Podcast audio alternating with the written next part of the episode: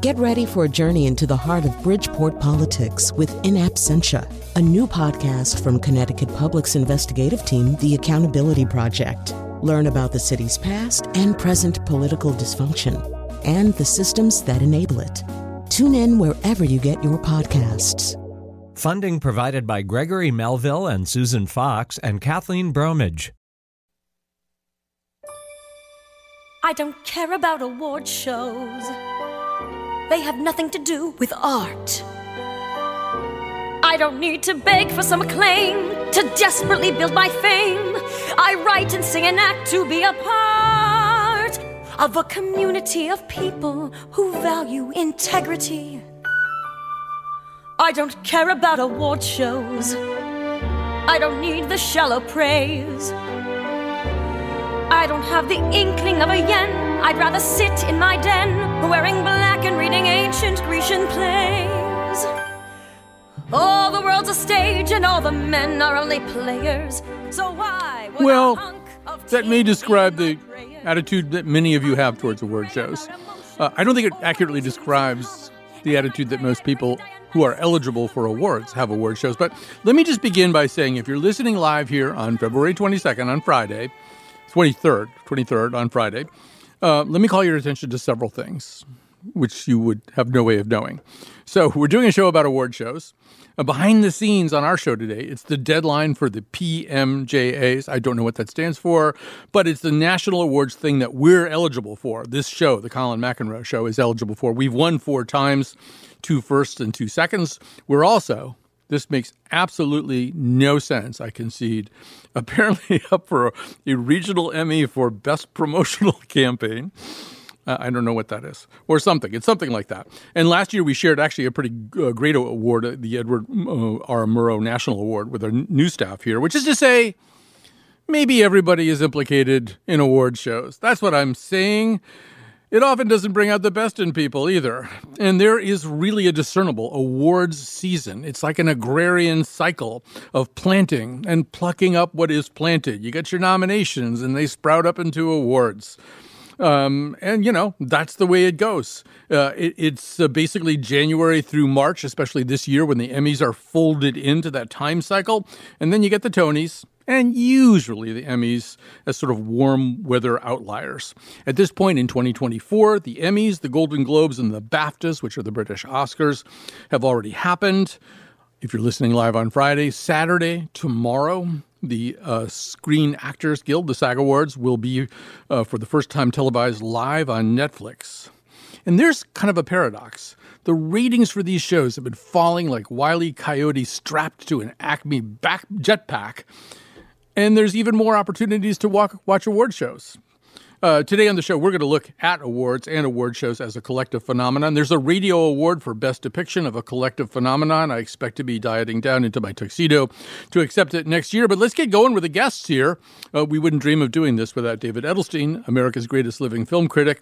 Alison Herman, uh, we are about to meet TV critic at Variety and founding TV critic at The Ringer and she writes a lot about these awards shows. Uh, so, Alison, let's get started here. The the vital signs for award shows aren't great. If the vital sh- signs are things like ratings and maybe even sometimes what people write about them. So, I don't know. What's the overall state of the art here, Alison? Well, there's almost a paradoxical phenomenon happening where all of live TV is sort of falling off a crater, right? Um, award shows are not necessarily unique, but as all live TV ratings sink, that means award shows become more and more unusual and special in their occasional ability to pull audiences together for a rare three hours at a time. But everyone is aware that there is trouble in paradise as it may be and so you have you can observe certain phenom- related trends like the fact that you know at one point in time hosting the oscars was the most prestigious job in show business and now they can barely find anyone to do it um, we witnessed Jo Koy, the stand-up comedian, was the host for the most recent Golden Globes. He was hired 10 days in advance. He was much more obscure than past hosts and perhaps predictably, his hosting stint did not go particularly well. you sort of see the rise of attempts to get more and more people to eventize these things and get people to tune in. The Oscars are really big on trying to pull people together for reunions, for past movies. But then you see the things that really do end up lasting, like the so called slap from a few years ago, are things that the producers could not plan for and would not really want to plan for. So there's a little bit of a no one really knows what to do, but it can also be interesting to watch these shows experiment. Right. When we say that Jo Koy, the host uh, of the Golden Globes, who was drafted into that job, I think with about two weeks to spare, uh, that he did not shine. Uh, well, we'll give you a little uh, sense of that. Cat, this is A1. Oppenheimer is based on a 721 page Pulitzer Prize winning book about the Manhattan Project. And Barbie is on a plastic doll with big boobies. I watched Barbie. I loved it. I really did love it. Um, I, I, don't want you guys to think that I'm a creep, but it, it was kind of weird being attracted to a plastic doll. It's just something about your eyes, Ryan. The whole show, just close your eyes, Ryan. Everyone just looks into your eyes. And, and Margot, it's not always about you.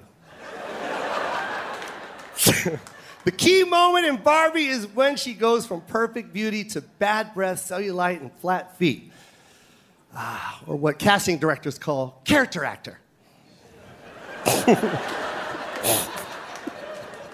some I wrote, some other people wrote. Robert De Niro's here. Yo, I got the gig 10 days ago. You want a perfect monologue?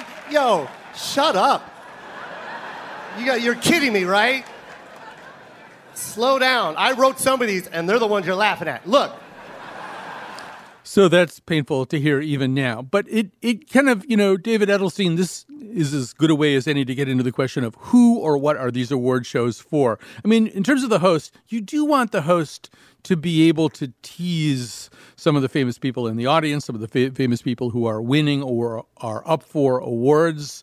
You do want that to happen in a way that maybe even makes everybody a little bit uncomfortable. But that even raises the question are these ceremonies for the people sitting in the audience and winning awards, or are they for us? And is it possible for them to be both? Well, it's possible for them to be both because we identify with the people who are nominated and the and the people who win. That's the whole point. We we we pick our favorites, or we uh, or we have fantasies in which we're in their place and we go up. What would we say in this particular? Uh, what would we say if we were hosting the uh, the Academy Awards or the Golden Globes? I, I have to say I didn't see the Golden Globes, but I mean that wasn't as terrible as a lot of award monologues I've ever heard. I've heard, you know, by people who who got considerable acclaim. There were a couple of seeds there. His uh, his delivery wasn't great, and I don't really care for people who laugh at their own jokes, you know, like that. Um, but I, I, uh, it didn't seem terrible as far as it goes. But I don't know that there is. Um, I know you've, you've talked about the plummeting audiences, but it seems to me, from where I sit, everything is expanding. Uh, Oscar season's practically 365 days a year now, with uh, the various prognostications, uh, the the you know websites that have long been around that are just just devoted to awards predictions.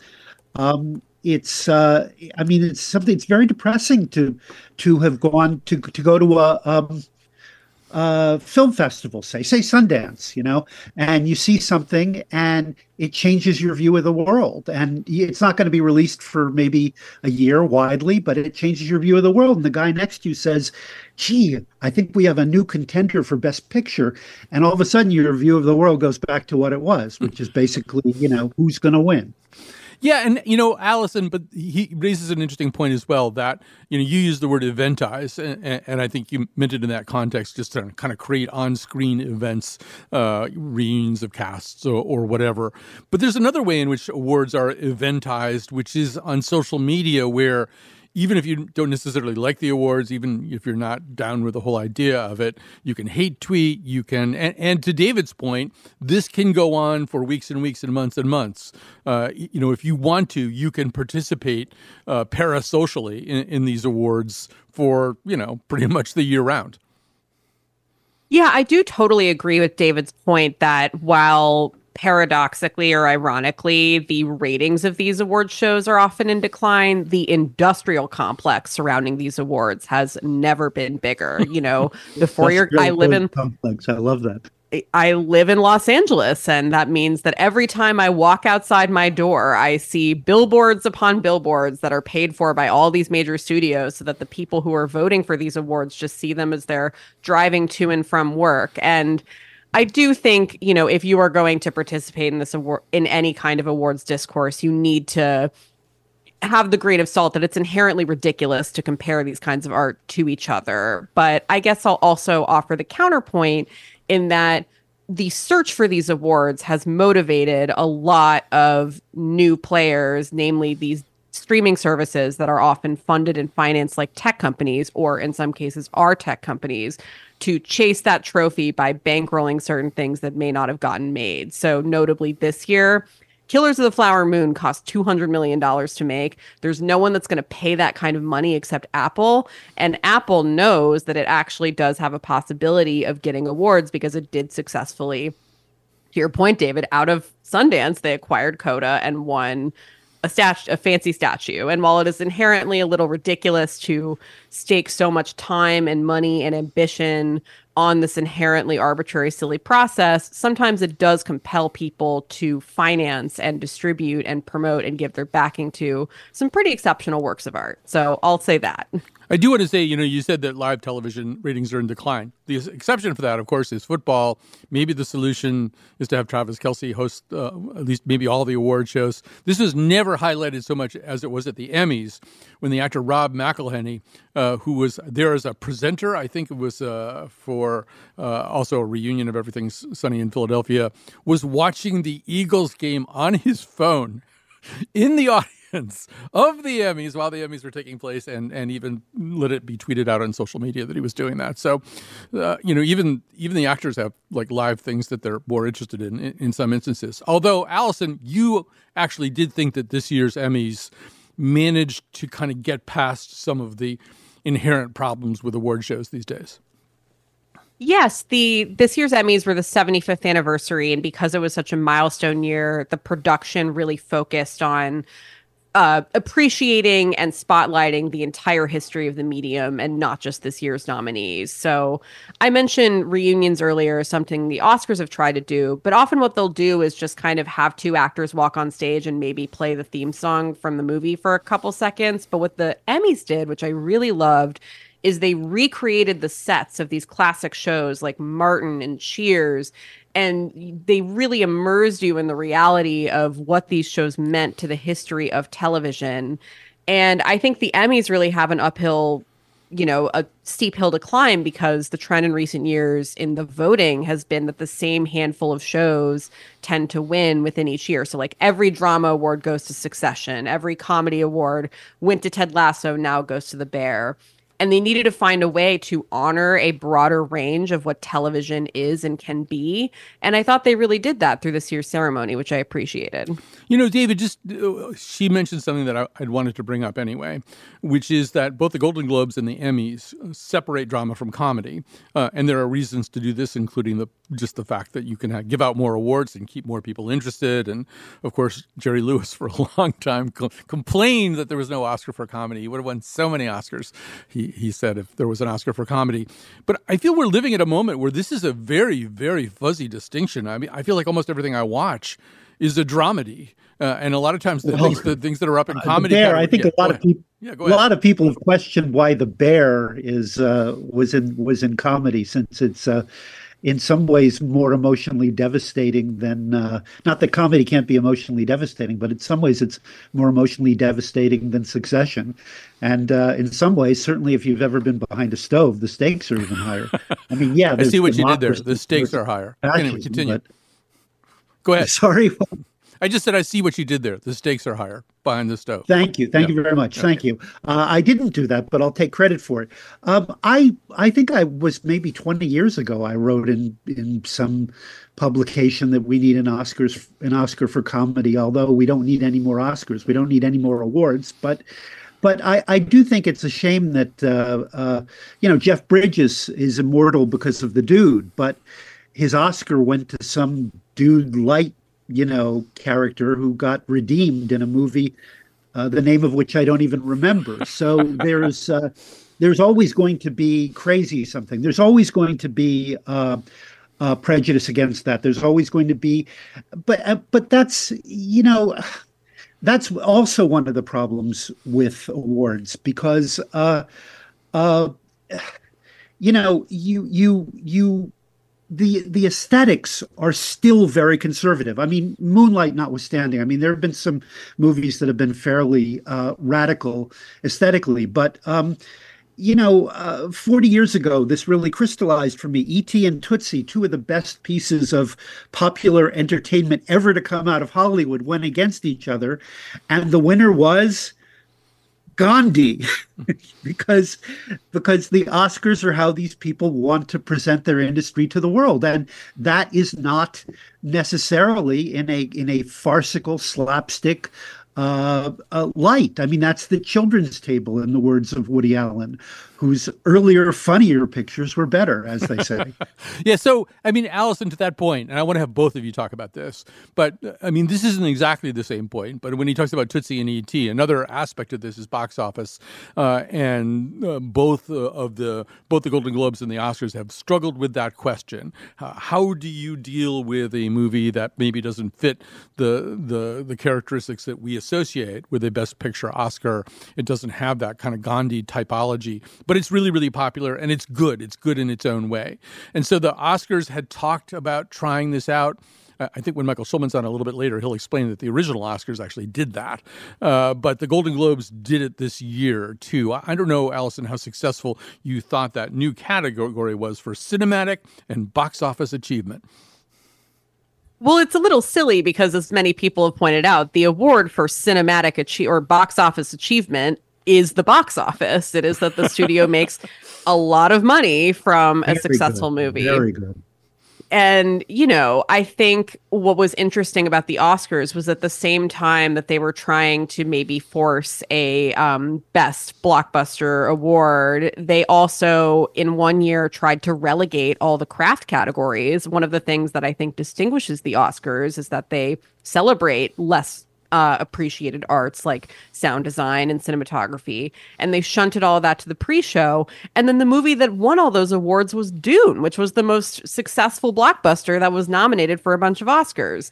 So fortunately, this year, they kind of have had that issue solved for them in that the some of the most financially successful movies of the year, Barbie and Oppenheimer, also happen to be of more than respectable quality, so they don't look ridiculous nominating them for awards. But I do think, to David's description earlier, the Oscars often represent how Hollywood wants to position itself, which sometimes can have a flavor of moral righteousness. But I think recently you've seen they they like to reward success. So last year's winner, um, Everything Everywhere All at Once for Best Picture, something I think was appreciated was not only the fact that it was a very unique story. The fact that it highlighted uh, Asian American immigrant experiences, but it also was financially successful. And I think you've seen that trend in recent Oscars where that is something that is worth celebrating because it's very difficult to have original movies succeed on that level these days.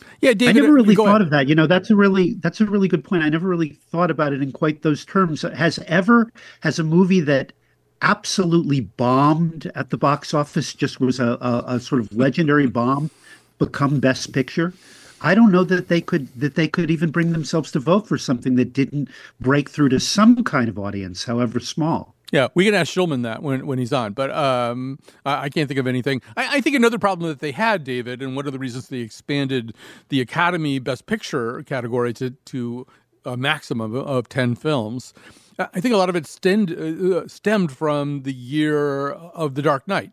Uh, yeah, it's the and, Dark Knight Award. Yeah, the Dark Knight Award, and it's it, there was well, you know, this isn't like Oscar movies. This isn't like Kramer versus Kramer. You know, it isn't the kind of thing that we give Best Pictures to because uh, there's people in costumes doing silly looking things. But it's also obviously a beautiful, well crafted movie with, as you know, David, the Batman fan base, which can be pretty crazed in its in its enthusiasm. So uh, the Oscars, I think, at least said, you know, we've got to at least think about some of these kinds of movies once in a while. Yeah, it's not, but it's not a contradiction. Yeah. Uh, it's not a contradiction. A, a, great film is going to find an audience, and uh, I don't. And I agree. I don't. I I think that uh, if it makes two hundred million dollars, that should be its own reward. Um, but that's not how. That's not how it works. There's hmm. a there's a there's a psychological component here that will never that you know no amount of money will ever overcome. I was i was dipping into this book uh, by a sociology professor uh, francesco duina. He wrote um, hang on i wrote it down here. Victory especially when major affords the possibility of a broader feeling of relaxation. The winner is entitled to a sense of overall peace completeness even stillness. He has acquired the most cherished possession of all the freedom to be. Well, you know, actors, most artists, but especially actors, are always wrestling over who am I this time? Is there a me? Do I even exist?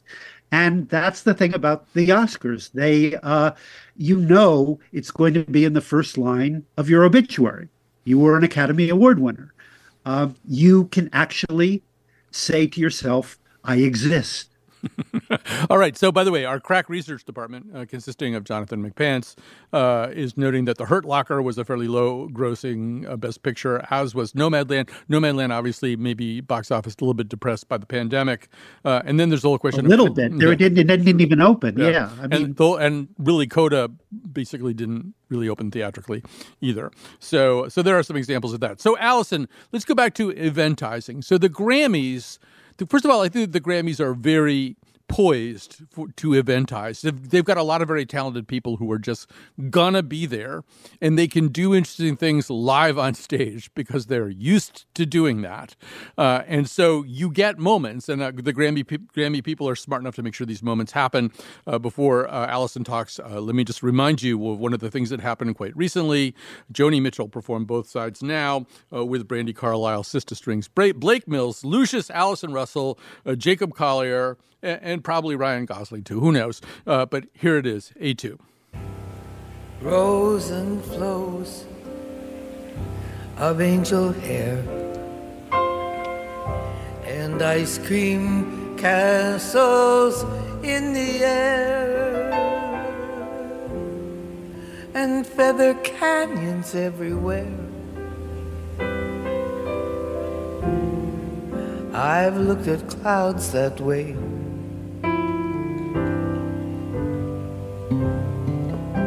But now they only block the sun. Okay, I have to fade it before the other voices come in. But uh, Alison, this was one of a number of things that the Grammys did to make this more than just a, a kind of a, a formality, an award ceremony that has to happen every year. But give us your critical take on that. Oh man, I teared up a little honestly just listening to that back. Um, yeah, this year I do think the Grammys a have a little bit of an unfair advantage and b are like almost barely an award show like they give out the vast majority of the actual honors before the telecast we see and they're very conscious of really just staging a concert um, that happens to include a few presenters and a few acceptance speeches but this year, what I felt they did really well is sometimes the Grammys can feel overly nostalgic. Sometimes it can feel like an almost random pairing of young up and coming star with established legacy act. And what felt so thoughtful and unusual about this year's ceremony is that they had respected veterans like Joni Mitchell, like Tracy Chapman, but the reason that they were there or the younger artists that they were paired with felt very intentional and specific. So Luke Combs, the country star, had put Fast Car, Tracy Chapman's hit back on the charts with his cover. And the way they staged that performance, you could really tell he was paying tribute to her. Like he had such palpable respect and affection. And it was all about saying, you know, I have had the success, but I owe it all to this person. And with Joni, you know, she's 80, she's had some difficulties with her voice recently. And it there was a spotlight on her, but then you had all these younger people surrounding her who just clearly felt so much reverence for her and were in harmony with her. And those were the two standout moments from a show that also included performances from pop stars like Dua Lipa. Look, what is and... more political? What is more political right now than what you just described? I mean, we're living in a country where one one political party going for the presidency is trying to remind us how divided we are, how we'll never come together. And the theme of award shows in the last few years, and I predict the Oscars will be one of them, is unity. Unity. You know, an 80 year old, hey, can really command the center of attention on a stage. Uh, a that's political. Um, well, it's the, very it's uh, very political know, this year whether 80 year olds can command our attention. Um, exactly. Gonna, people reaching across the aisle, people reaching across the generations, across races, across genres, across you know every that's going to be a major theme this year and that let's not kid ourselves that is this year is political all right, we're going to take a little break here, but uh, Alison Herman, uh, TV critic at Variety and was the original founding uh, TV critic at, at The Ringer, uh, has done such a wonderful job and has set us up for the song we're going to play right now. I didn't want to play it at the top of the show, Alison, because I was worried that I might cry. It makes me do it every time. Here we go. To to anywhere. Maybe we make a deal. Maybe together we can get somewhere. Any place is better. Starting from zero, got nothing to lose. Maybe we'll make something. Me, myself, I got nothing to prove.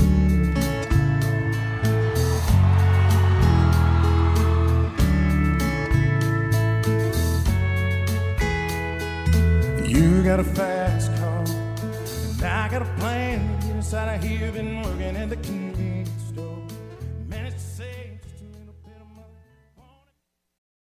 Support for this podcast comes from Hartford Healthcare.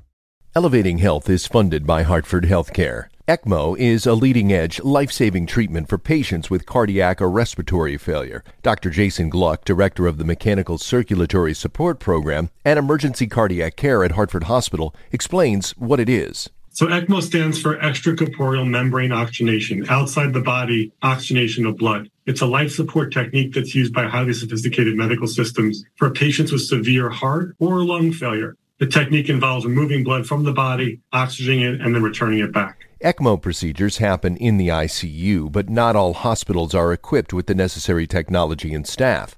Dr. Gluck describes Hartford Hospital's ECMO Go team. So ECMO is considered when treatments have failed. And in our center, with a special ECMO on the go team, we'll actually take that technology to their hospital and help them out there if they need to to stabilize the patient and then bring them back to Hartford recovery. For more information, go to ctpublic.org slash elevating health.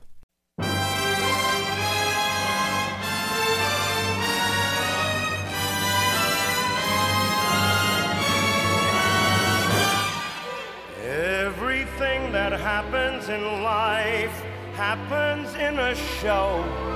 You can make them laugh, you can make them cry. Anything, anything can go. A show that is really a show. Thank you, Sammy.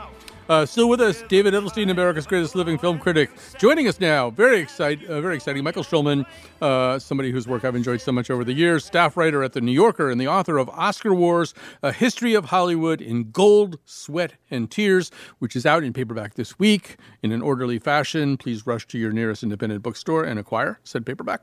Um, so, Michael, first of all, welcome to our conversation, and second of all, you've spoken about the fact that at the New Yorker it's sort of not that cool to be interested in the Oscars, or at least it has been lately. Sort of you, you, I believe, are the person who organizes the Oscar pool uh, at the New Yorker for a crowd of somewhat less interested writers who would rather be thinking about something else. Uh, and then upstairs are the people uh, from Vanity Fair who take this in a whole different direction. That is true. Well, hello. hello. Uh, great to be here. Nice to talk to you both and uh, it's totally true. Like uh, you know, we're we're a few floors away from Vanity Fair, which is a sort of around the clock Oscar obsession uh, operation.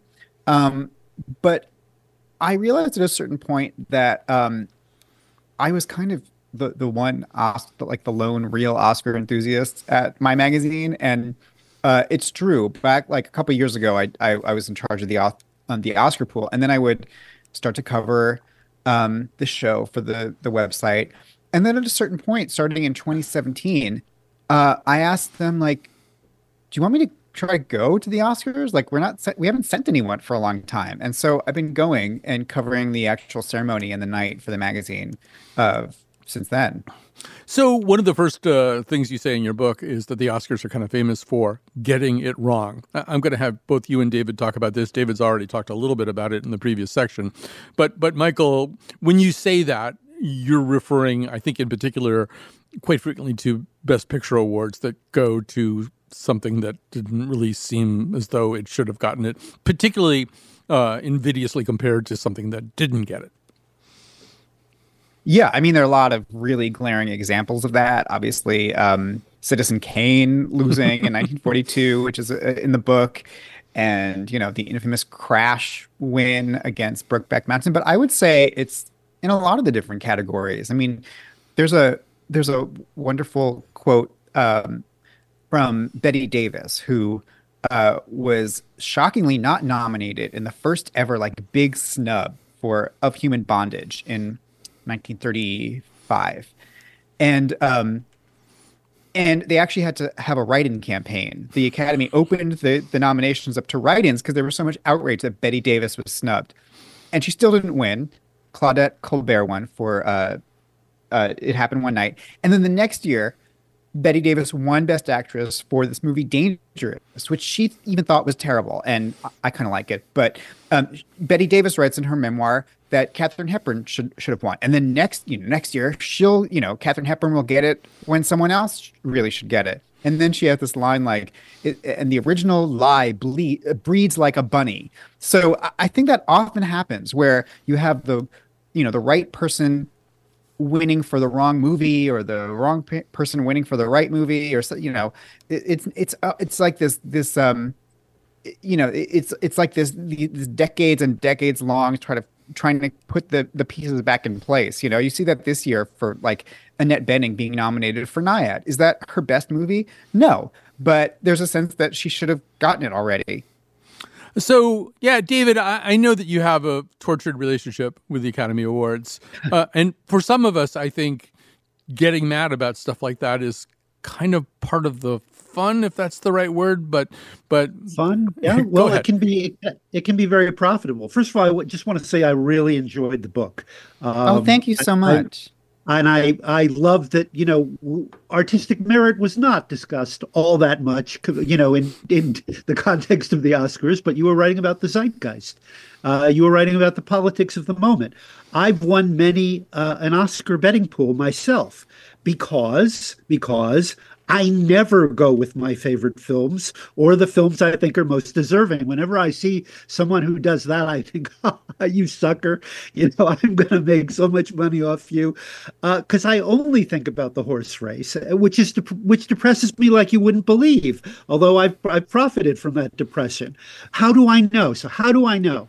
Uh, is it that I'm there? Do I talk to people? Not really. I read certain columnists who'd who'd been spun by certain publicists, who'd been hired by certain studios who squired certain nominees around Hollywood to screenings and cocktail parties to influence the votes of, of a few thousand people. Used to be they were mostly over 55 and white and well off and slightly to the left politically. Now, now that's changed, but the principle, the campaigning, is is still exactly the same, and that's why that's why I don't respect the Oscars, but it's why I, uh, un, unlike my my younger, snottier self, I'm more than happy. I, I wouldn't, Colin, you wouldn't have asked me to be on the show right now. I wouldn't be talking to Michael Schulman right now if it weren't for the. I can I can piss on the Oscars for a long time, but hey, people are listening to me now. They're curious about what I have to say because of the Oscars and for many, many other reasons uh, as well. But yeah, I want to say also, Michael, this is a really great book. And what I like about it is it's not that there's juicy anecdotes that go on for three pages. There's like three juicy anecdotes on a page, you know, just about all, these complex situations about Fontaine and de Havilland, and they're sitting at the same table, and somebody's blowing a kiss to somebody else that they're having an affair with. And it's just, uh, you know, if you, if you like, like that kind of thing, which I do. Uh, yeah, baby baby. it's absolutely That's what the terrific. Oscars are all about. But you know, subtext. the thing that you said before about Bette Davis, it's sort of almost one of the things the Oscars almost have seemed to do over the decades is kind of seek that kind of e- equilibrium, or or if they get it wrong one time, get it right the next time. Or I think you do one. I'm going to mess this up now because I, don't- I don't have it in the notes. But um, is it Gloria Swanson who's going against Bette Davis and Judy Holliday wins? The both Yes. Swanson and Davis have these iconic roles that people will be talking about for a hundred years, but you can't give it to one of them because then you won't be giving it to the other one. Well, and also don't forget, um, Anne Baxter was also in that category for All About Eve, competing against Bette Davis in All About Eve. And, um, you know, Bette Davis was not happy about that because she uh, probably rightly assumed that they split the vote. Um, but why didn't they split the vote for Gloria Swanson in Sunset Boulevard? Um, I think it's so interesting to go back to those old uh, races and try to dissect what happened and why. Uh, but I do want to say a word of, of support for Judy Holliday, who's amazing and Born Yesterday. And I, I kind of like that a comedic performance won that year because that happens so rarely. Um, the Oscars are, are really bad at recognizing comedy. So I'm sort of at peace with that decision. I don't think it's one of the Oscars getting it wrong things. It's just fascinating to me that all of those incredible female performances happened and competed against each other the same year. Um, But you're you know, totally I- right because it split the vote. Have you ever you you've have you ever been uh, in a uh, you're, you you don't do criticism, but have you ever been in a group that voted, like that had Yeah. to negotiate, that did ballots and all that sort of Oh, thing? Oh, nothing like that. No, no. because it's fascinating. you know, it's fascinating how you you are often voting against somebody. You know, you you you. I, I was telling Colin this earlier. You know, maybe I want uh, uh, film X to win or actor X to win, but uh, it looks like uh, extra. It looks like Y is winning, so I'm going to go go vote for Z because it will take votes away from Y, and it'll all cancel each other out. And in the end, it really it, it does turn into politics. It, it it is not really a reflection and consensus politics, which is you know uh, I said it was like Family Feud. You know what's the lowest common denominator? What did the most people vote for? I mean, Judy Holliday was fantastic, but Gloria Swanson and Bette Davis, those are the two. I hate the overuse of the word icon, but those are genuinely iconic performances. You could argue that that that uh, Judy Holliday's was too. You're right; that was an extraordinary year. But can you imagine the fact that that you know that neither of those actresses in those amazing parts in those amazing films uh, at their stage in life won won the Academy Award, but but got them for much lesser works. Yeah. So we're going to take a quick break here. Michael Schulman's going to say so is David Edelstein. We've got one more segment here. I want to talk a little bit about what actually goes on at the ceremony. And there's some other things to talk about. If we have time, I'd like to talk about EGOTs. I, I'm now, I don't respect anybody if they don't have an EGOT. I mean, uh, an Oscar means nothing to me at this point. All right, we'll take a break and we'll come back. Used to work a lot for Walt Disney, starring in cartoons every night and day. But you said goodbye to Grumpy and Sleepy. Left the dwarves behind, came to town to stay. Lights keep on burning, cameras keep on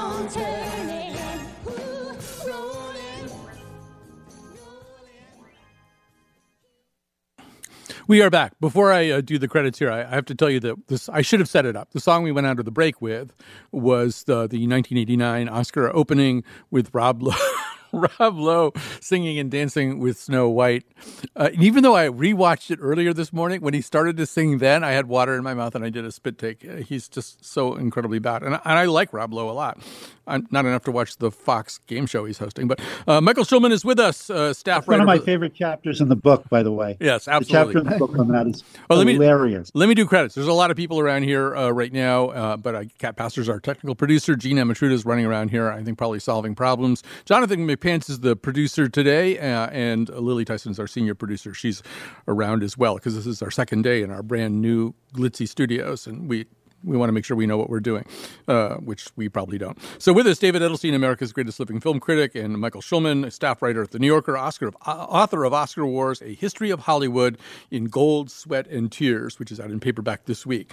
So, Michael, there's sort of two parts to this job. You have to uh, pick a, an award winner for each category, but you have to put on a show too that a lot of people are going to watch. It used to be the case that people all over the world were watching it in just like these insanely large numbers. I think that's not quite as true as it used to be.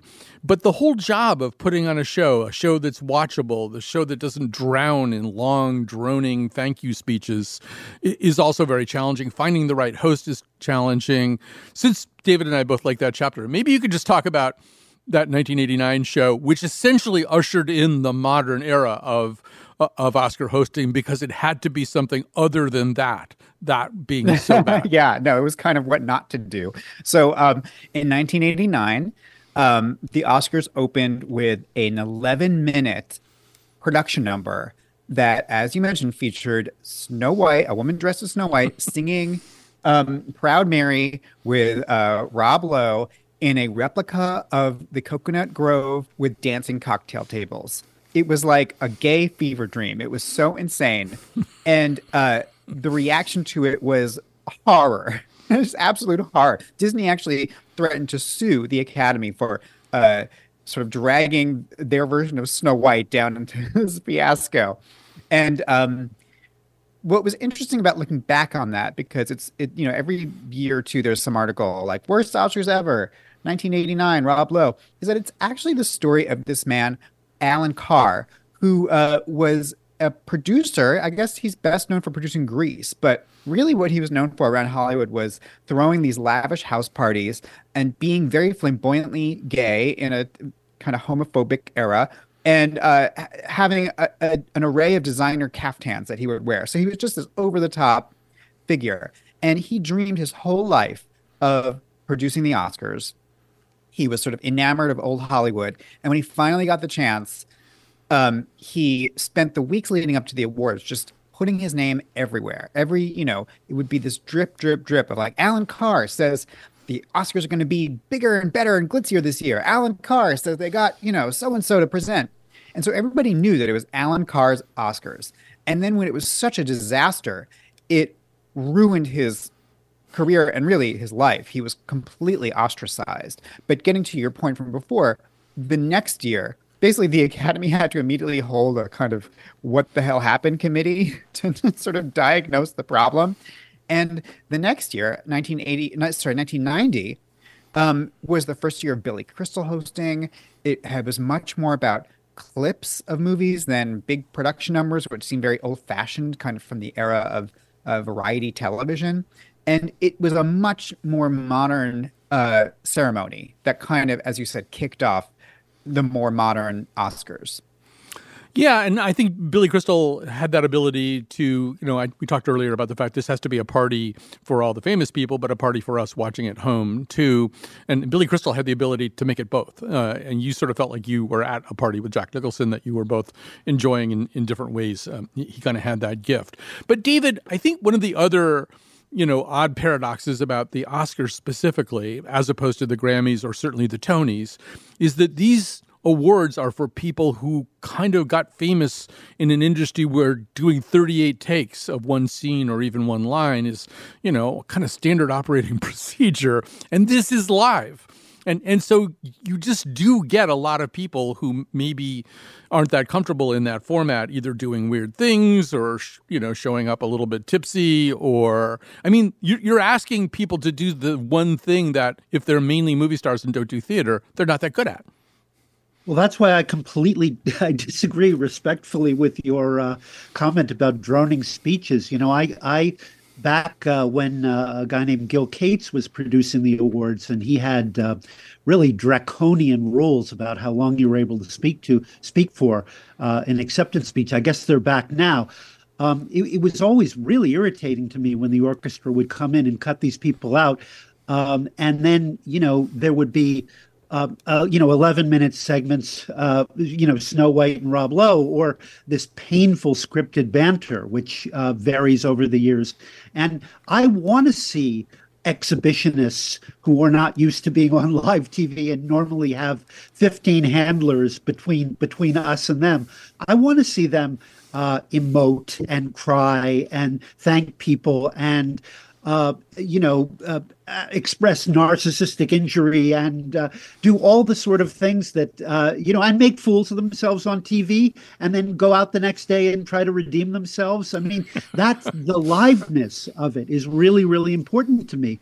And I, I do think that, you know, when you cut, when you cruelly cut you know those speeches short. Now, on the other hand, uh, you know, I remember the New York Film Critics Circle gave an award to um, uh, to an actor. I won't I won't name him, but uh, he went on for 15 minutes in his in his thank you, and everybody was I, I I've I mean collectively we were all just practically clinking our silverware. We wanted him to stop. yes, I can we, tell we, you, Frank, we should I can that, tell you that that, that William Hurt lost Best Actor one year in our voting meeting because somebody said it was a tie score we had to vote again. And somebody said, Do you want to hear William Hurt make a speech? I should say that David uh, one year uh, sort of uh, shared and therefore hosted the New York, uh, and I got to watch uh, the New York uh, Critics Awards. I, I, got to sit at the table and watch him do it. You did a really good job too. Um, so. So yeah, I mean, I guess we we have to say also that one of I mean, sometimes something wonderful happens because somebody's really on his game. And and Michael, you write about uh, the famous uh, streaker incident when David Niven is up there about to present something. I think he's about to give a special award to somebody. This naked man on live television runs through the camera frame, and Niven is unbelievable. He you know he has a little moment, he recovers, and he goes, "Isn't it interesting that the biggest laugh that that gentleman will ever get came from stripping off his clothing and revealing his shortcomings?" Uh, I mean, like on the spot he comes up with that. Uh, but God bless him. A, a dry British wit. Yes. Gotta love it. But I mean, the one that everybody's still talking about and we'll talk about for the rest of human history uh, is the one that happened uh, uh just a couple of years ago. Uh, we'll just remind you it's C1 Cat. Jada, I love you. G.I. Jane 2, can't wait to see it. All right?